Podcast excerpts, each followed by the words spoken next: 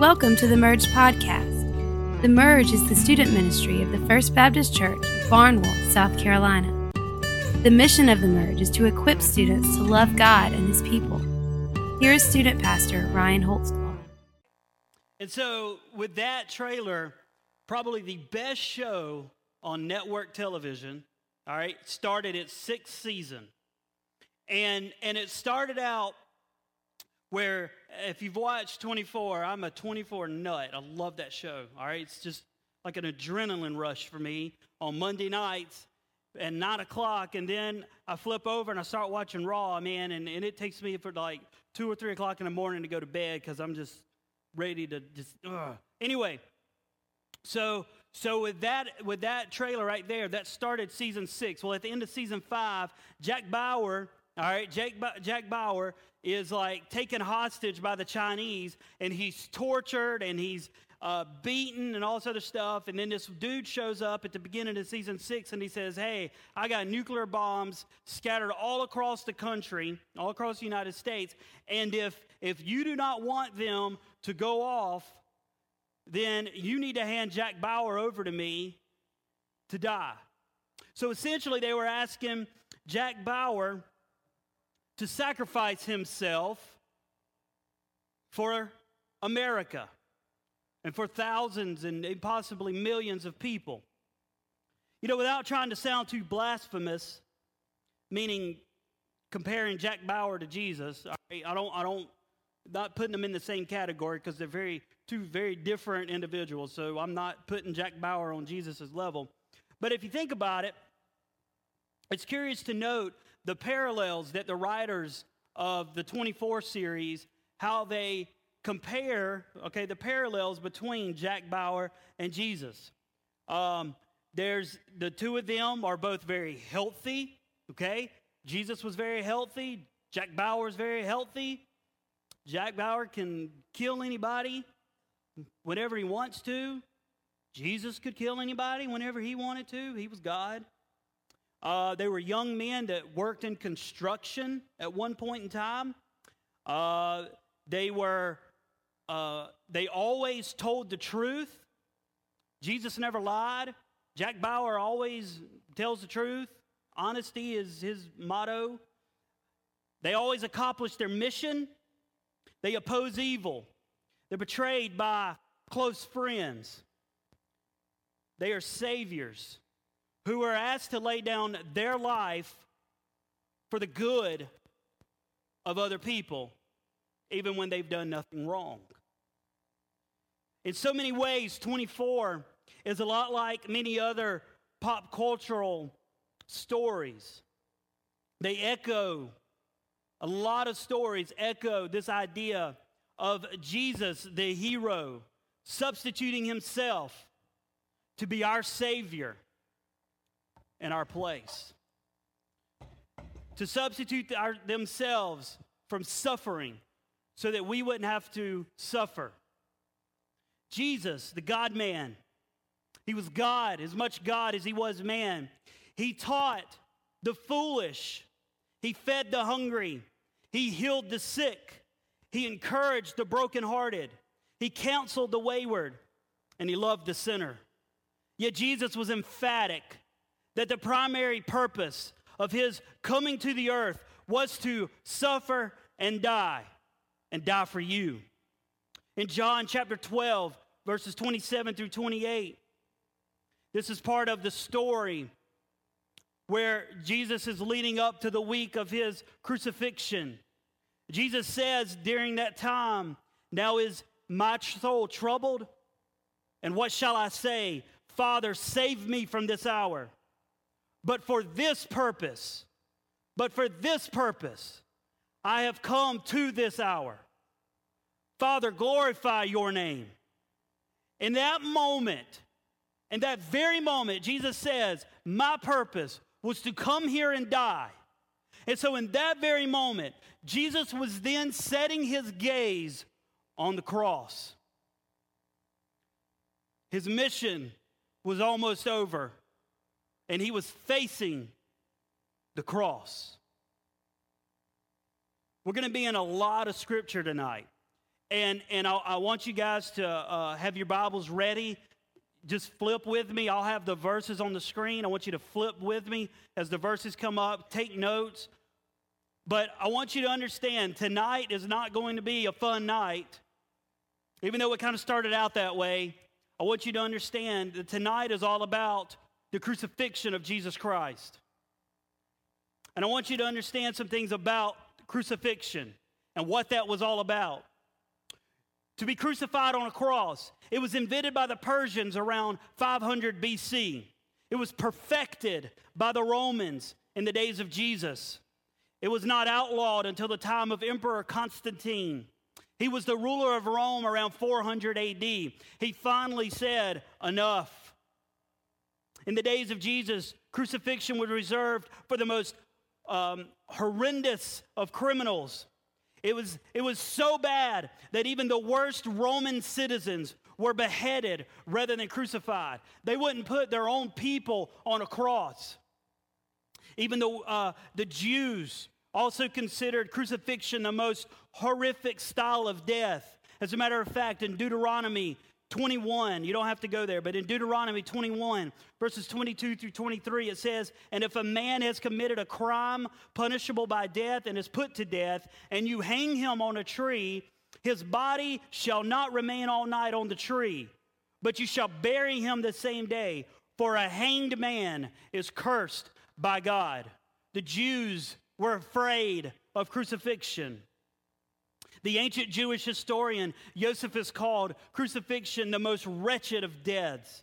The ancient Roman philosopher Cicero, he asked that decent Roman citizens not even speak of a cross because it was so disgraceful a subject for the ears of dis- decent people. But guys, we've taken this idea of a cross and the crucifixion, and, and we have we wear it all the time on us. Back in their day, if they saw a cross, it was so horrendous and so frightful to them. It would almost be like an AIDS victim walking around with a, a, a big sign on their chest saying that they have AIDS. And the way we would view that person, we would stay away from that person. We would be afraid of that person. We wouldn't want much to do with that person. That's the way these guys viewed the cross. That's how scared of it they were. The pain of crucifixion is so horrendous that a word was invented to explain it, and that word is excruciating. The word excruciating, and it literally means from the cross. A crucified person could hang on a cross for days, passing in and out of consciousness as their lungs struggle to breathe while laboring under the weight of their body. They just kind of hung there, dead weight. To make sure that the person on the cross endured the greatest amount of suffering possible, the Roman officials would often have the criminal beaten prior to being placed on the cross. There were many who died before they even made it to the cross because they were beaten so bad. Jesus had his hands chained above his head to expose his back and his legs to an executioner's whip called a cat of nine tails. It was bones off of a cat's tail that were sharpened, and they were tied together like a whip. And the whip was a series of long leather straps. And at the end of those straps were heavy, heavy balls of metal. Then it tended to tenderize the body of their victim, almost like a butcher sometimes, or somebody that's cooking takes a meat tenderizer and hammers meat in order to make it smaller and to tenderize it. That's what this thing did. Some of the straps had hooks made of either metal or cat bone that would sink deep into the shoulders and the back and the butt and the legs of the victim. Isaiah the prophet wrote hundreds of years before Jesus, before he was even born, that many were astonished at you. His appearance was so marred beyond human uh, resemblance, and his form beyond that of the children of mankind. Jesus was beaten badly. Hooks sunk deep into his skin, muscle, tendons, and even his bones. His body was in agony. He shook violently, and he bled heavily. You've seen the pictures from the Passion of the Christ. The Gospels report that after Jesus had been beaten beyond recognition, that the guards further humiliated him by placing a crown of thorns on his head. Imagine somebody taking briars about that long and taking it and putting it into a crown and then not just laying it on your head, but driving it down into your head. You've already been beaten. You're sweating. And the blood from that crown starts running into your face and down into your eyes. And you start, eyes start burning. And there's nothing that you can do about it. And that's what Jesus was experiencing. Following this, Jesus was handed over a recycled cross that weighed about one hundred pounds. And they said, hey, you've walked miles and miles. You hadn't slept. You, you have, you've been bleeding. I'm surprised you're not dead already. But they take this cross that others had already died on, and the blood of those people are stained on that cross, and they place it on his back, one hundred pounds, and they tell him to carry it. And as you know, the story goes, he couldn't carry the cross. He fell. He was so weak. Simon of Syrian picked it up and carried the cross on for Jesus up to the hill of the skull. Once they got him there, Jesus was placed on the cross, and five to seven inch rough metal spikes were placed in the most sensitive nerve endings in the entire human body, his hands and his feet. Once he was completely nailed to the cross, Jesus was then lifted up, and this cross dropped into this hole that had already been prepared, causing his body to begin to shake violently on these spikes. He's bleeding. His back is just singed wide open. His flesh on this wood, splinters probably entering his body. At this point, Jesus labored to be able to breathe. And he began to go into shock. He was naked, and he was embarrassed, and he hung there in pain. This would almost be like you guys going over here to Reeds. This is how embarrassing it was. It would almost be like you going to Reeds with your mom and dad, and a guy hanging from a cross right out in front of the grocery store, dying, naked and beaten. That's how public it was. There was no shame in this type of death. Isaiah the prophet wrote, again, a hundred years, several a hundred years before this even happened. He wrote that Jesus, the Messiah, would be despised and rejected by man.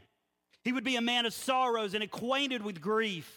And as one from whom men hide their faces, he was despised, and we esteemed him, we liked him not. Surely he has borne our grief and carried our sorrows, yet we esteemed him stricken. We liked him being stricken. They liked him being punished. Isaiah says that he was smitten by God. That means God was angry because Jesus became sin. And we'll talk about that. He was afflicted with pain. But the question is why? Why did Jesus, God in the flesh, allow himself to be put through such torture and agony and humiliation? Couldn't there have been another way? What did Jesus accomplish by going to the cross and suffering through all of this? That's the question we'll be looking at tonight. In order to understand why it had to happen this way, there's seven things that I want you to see. The first is this. You have to understand that God is holy and without sin. Leviticus nineteen two. That's in the Old Testament. But Leviticus nineteen two says this. Speak to the entire assembly of Israel and say to them, be holy, because I, the Lord, your God, am holy. Isaiah six three says, and they were calling to one another, holy, holy, holy is the Lord God Almighty. The whole earth is full of his glory. And in First John one five, John writes, the message we have heard from him and declare to you, God is light. In him there is no darkness at all. God is holy. He is without sin. The holiness of God. This is the most frequent attribute that is associated with Yahweh, God the Father. God is without sin. God despises sin and cannot stand to be around the evil act. God is sickened to sin. Like some people are sickened by blood. There's some people that, that if you even mention the word blood or you show them blood, they pass out. They can't be around blood. This is a really neat image, and I want you to think about it. God hates sin as much as some people hate blood, or some people hate needles, or how some people are claustrophobic. God despises that. He can't be around it because God is holy. God despises sin. God is holy and was without sin. The second thing that I want you to see is that God made us holy and without any sin. Do you realize that at the beginning of time, when Adam and Eve were created, he created them to live in perfect harmony with himself and with the creation? Adam and Eve were created in God's image and in his likeness, and that means that when they were created, they were created perfect. I think Adam was probably a well-fit man. Eve was probably beautiful. Matter of fact, I know she was. There's no doubt in my mind, Eve was just a gorgeous woman. But more than that, there was no sin. There was no blemish upon them. And God created us that way.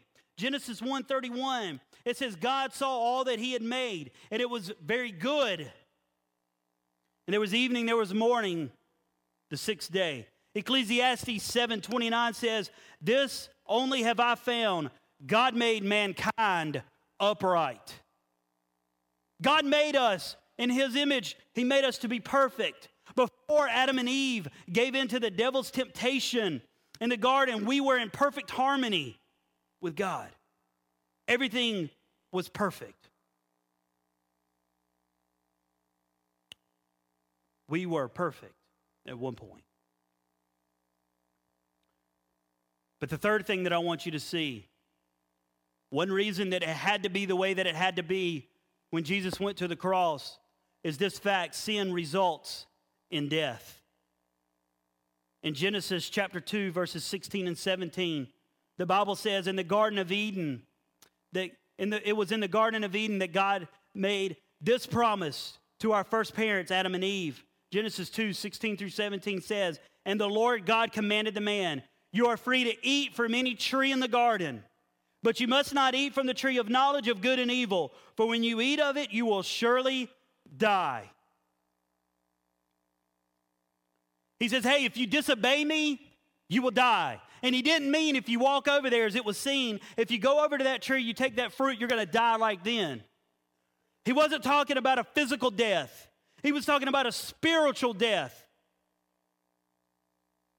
We're all going to physically die as a result of what Adam and Eve did. That is true.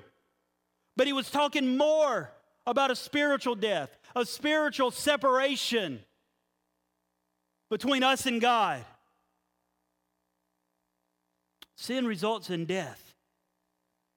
When Adam and Eve disobeyed God, in Genesis three, twenty-two through twenty-four, God said, the man has now become like one of us, knowing good and evil.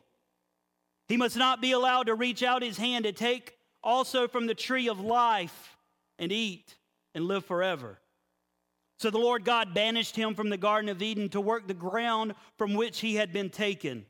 And after he drove the man out, he placed on the east side of the Garden of Eden a cherubim, an angel, and a flaming sword flashing back and forth to guard the way to the tree of life. You see, this is the image of what sin does to us. You are living a lifestyle of sin right now.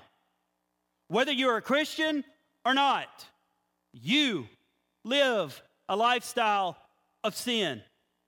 And if you're not saved, if you don't believe that Jesus Christ is God and he went to a cross for your sins, if you do not believe that, then know this: you're dead. You are dead where you sit. Because sin makes it impossible for you to live forever. Sin makes it impossible for you to live with God in harmony. The life that Adam and Eve had known, where everything was in perfect harmony, it no longer existed. God is a living God, and he's a source of life. And when you take that source of life and you cut it off with sin, it results in death. This is similar to a to a piece of technology, like an alarm clock. This is similar to an alarm clock being unplugged from its power source. It still exists, but there's no power to it. It's functionally dead. The same way the Bible says that because of sin, we are physically alive, but we are spiritually dead. Romans six twenty-three says, "For the wages of sin is death." Ephesians two one says, "As for you, you were dead in your transgressions and sins." Colossians two thirteen says, "When you were dead in your sins and in the uncircumcision of your sinful nature, God made you alive with Christ. He forgave us all our sins."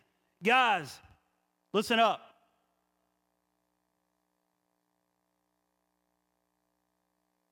If you are not saved, you are dead. You're not spiritually functioning. You're just here. And sure, you'll enjoy this life, and you live it up and you enjoy it. Live it up for the seventy years that hopefully you'll be here. But if you never commit and accept that you are a sinner, then you have no hope. And that's as blunt as I can put it. You're dead where you sit. You are of no use to God. If you're playing Christian, and you know if you are or not, you're no use to God. You're dead where you sit. Sin results in death. The fourth reason Jesus went to the cross, or one of the fourth reasons as to why Jesus had to go to the cross, I want you to understand that Jesus is sinless.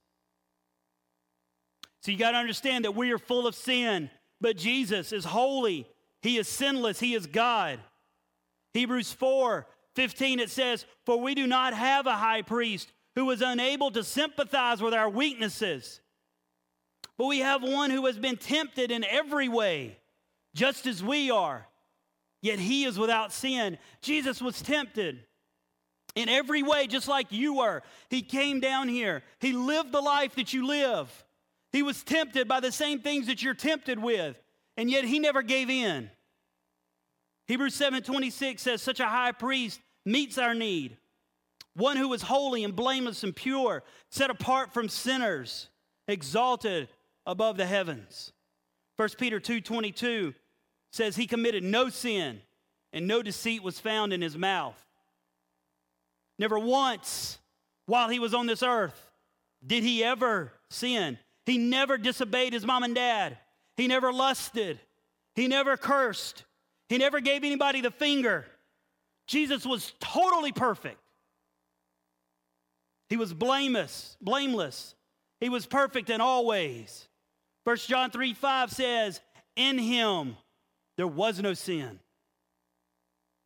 Jesus is sinless, but we are sinful. Despite the fact that God at one time made us sinless, everybody but Jesus is a sinner, both by nature and by choice. Our sin includes our words, our deeds, our thoughts, and our motives. You understand this, that even non-Christians admit that nobody is perfect. We are all sinners. Psalm fifty-three three says that everyone is turned away. They have together become corrupt. There is no one good, not even one. Isaiah sixty-four six says, all of us have become like one who is unclean, and all of our righteous acts, no matter if you do something good, it's still like filthy rags.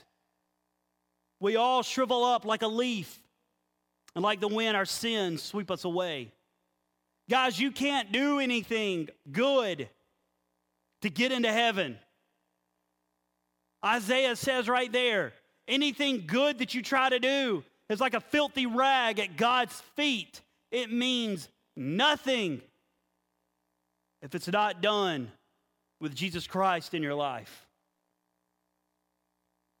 Romans five twenty-three says, for all have sinned and fall short of the glory of God. First John one eight says, if we claim to be without sin, we deceive ourselves and the trust is not in us. Guys, if you think that you are not a sinner, that you don't do things bad, if you don't do things against God, you're lying to yourself. We can't help but sin. It's what we do. It's who we are. You were born into sin. Nobody had to teach you how to do bad things. You just did it. We are all sinners. And because we're sinful, that leads to the sixth truth about Jesus and the cross. And that is that Jesus became sin. Jesus never sinned. But I want you to understand that on that cross, Jesus became the worst of everything that we are. He didn't sin, but he became sin.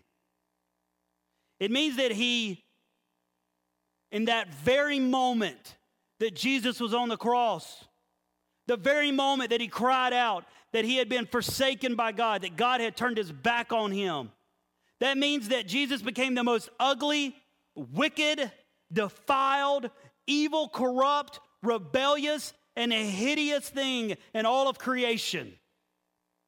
In that moment, Jesus became a homosexual. Jesus became an alcoholic. He became a thief, a glutton, an addict, a pervert, an adulterer, a coveter, an idol worshiper, a whore, a pedophile, self-righteous. He became all of that. He became all of that when he was on that cross, because that's what all of us are. We all fit that category. And we deserve to be eternally separated from God.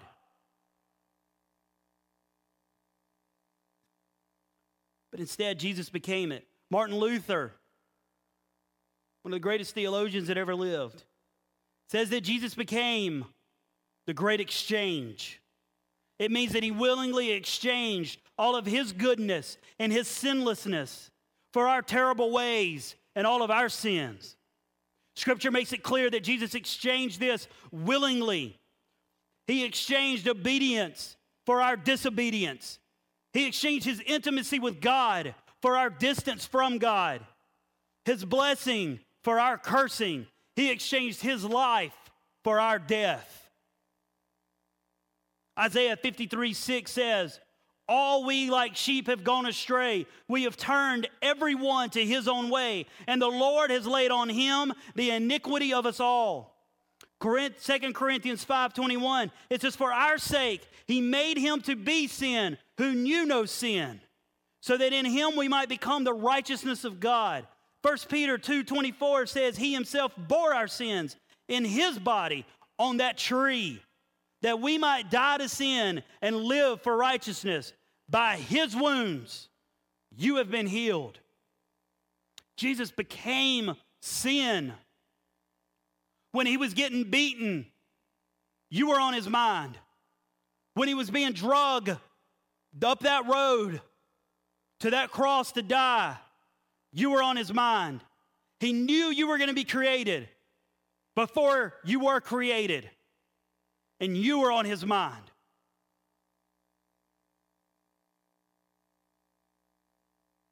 Jesus died for us. In this statement, the word for has huge implications when it comes to the fact that Jesus died for us. This word means that Jesus substituted himself. Remember that the wages of sin is death. It's not physical death, because that death will happen no matter what.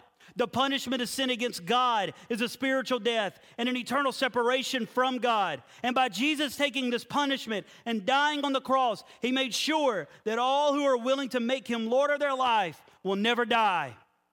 The person who accepts this will live forever, because Jesus died for us.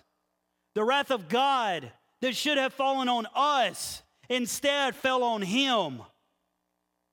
And it wasn't something that Jesus was forced to do. He did it willingly. John ten eighteen, he says, no one takes my life from me, but I lay it down of my own accord. I have authority to lay it down, and I have authority to take it up again. And this command I received from my Father. Philippians two eight says, in being found in appearance as a man, he humbled himself and became obedient to death, even death on a cross. Hebrews twelve two, it says, let us fix our eyes on Jesus, the author and the perfecter of our faith, who for the joy, who for the joy, who for the joy, for the joy set before him, endured the cross. Do you get that?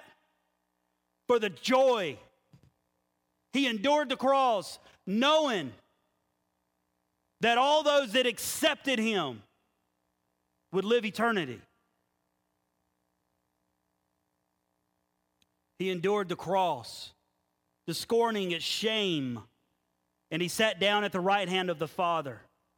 Romans five eight says, but God shows his love for us in that while we were still sinners, Christ died for us. First Corinthians fifteen three says, Christ died for our sins willingly. Jesus died for you on that cross, and he was joyful in doing so.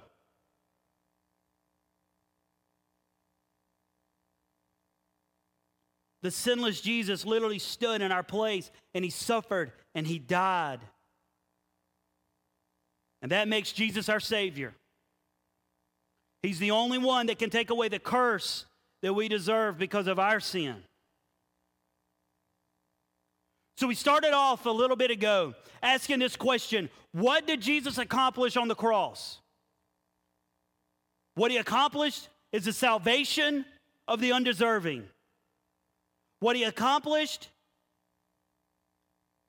is that he demonstrated to the entire course of human history how much God loves all of us. What did Jesus accomplish on the cross? He accomplished love. Jesus stated, this is my commandment, that you love one another as I have loved you. Greater love has no one than this, that someone lay down his life for his friends. John three sixteen says that for God so loved the world that he gave his only begotten Son, that whosoever believes in him shall never perish but have everlasting life. First John four nine and ten, it says, in this the love of God was made manifest among us, that God sent his only Son into the world that we might live through him. And this is love, not that we have loved God, but that he loved us and sent his Son to be the substitution for our sins. Jesus accomplished love on that cross.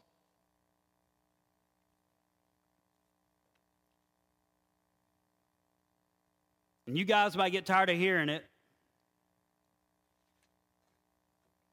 And you might get tired of talking about it, and you may not even care. But just because you don't care doesn't change the fact that he did what he did. And because he did what he did, I want you to understand that it does not matter what you have ever done. If, if you've done some things in your past that If you've done some things in your past that are considered sinful, if you have been, uh, you've had some sexual situations, or if you've been drunk, or if you've, whatever, if you've cut yourself, if you've, whatever, I want you to understand that the blood of Jesus Christ covers all sin. And no matter what you've ever done, it can and it will be forgiven if you just acknowledge him as your Savior. Jesus accomplished on the cross love. Love for you, love for me, love for all of human.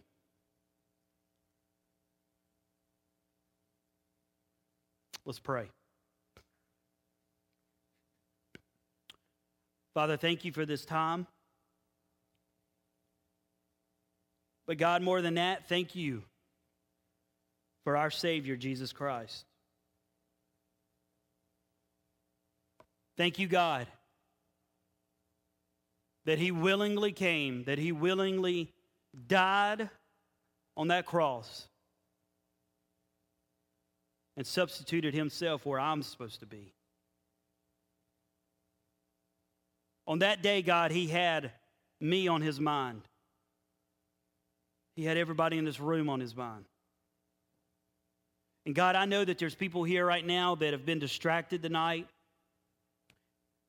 People sitting around them and stuff, and I understand that. But God, my prayer is that somebody, anybody that has no idea about who you are and what you can really do for somebody, heard the message and understands that without Christ, they're already dead.